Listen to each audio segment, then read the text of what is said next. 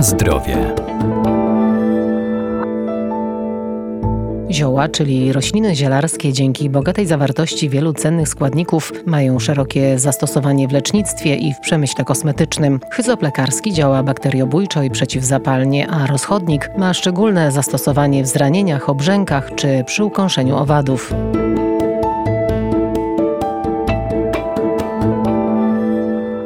Ziele hyzopu jest bogate w olejki eteryczne, kwasy fenolowe, flawonoidy czy garbniki, a napar z hyzopu polecany jest w chorobach układu oddechowego, bo ma działanie wykrztuśne. Już na kartach Biblii pojawia się słowo o hyzopie i był on rośliną obrzędową. Robiono z niego m.in. kropidła. Doktor ogrodnictwa i miłośnik ziół Arkadiusz Iwaniuk. No teraz taki jest czas, chodzenie po kolędzie, kropidła używamy. No właśnie kropidło z hyzopu. Dlaczego właśnie z hyzopu? Ponieważ była to roślina, był to gatunek służący do oczyszczania. I rzeczywiście nie tylko takie rytualne oczyszczanie, takie symboliczne, ale również jest to gatunek, który ma właściwości bakteriobójcze, aseptyczne. Stąd też ta jego rola niejako podwójna, nie tylko symboliczna, ale rzeczywista. Zbieramy oczywiście w okresie tuż przed kwitnieniem albo na początku kwitnienia.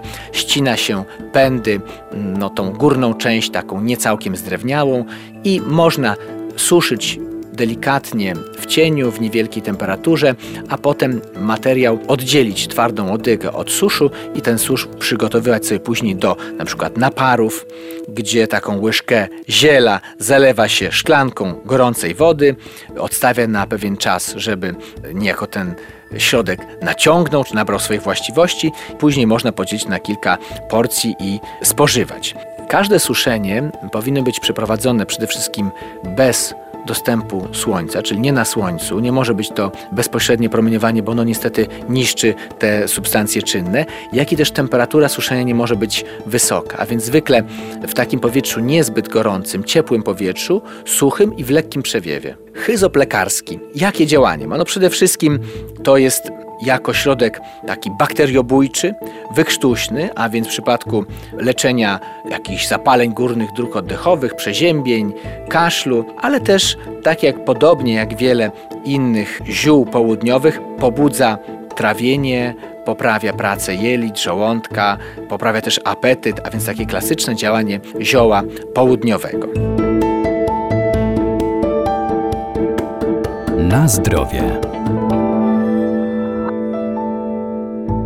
Rozchodnik ostry ma zastosowanie w medycynie ludowej i w kosmetologii w formie wywaru, stosowany m.in. przy chorobach skóry. Jest to gatunek zielarski. Jakież ma właściwości?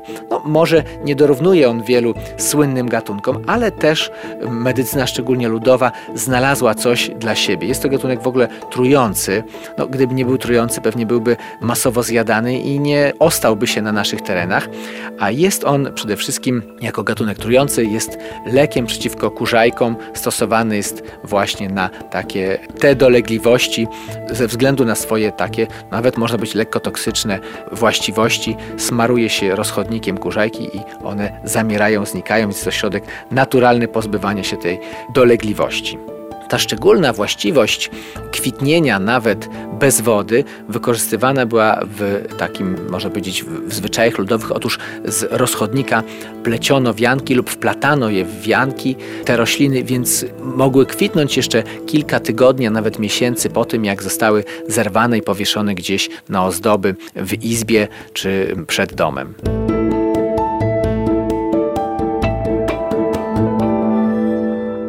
Jednak decydując się na leczenie za pomocą rozchodnika, należy pamiętać, że zaliczany jest do surowców silnie działających, dlatego wszelkie jego zastosowanie i dawkowanie należy wcześniej uzgodnić z lekarzem. Na zdrowie.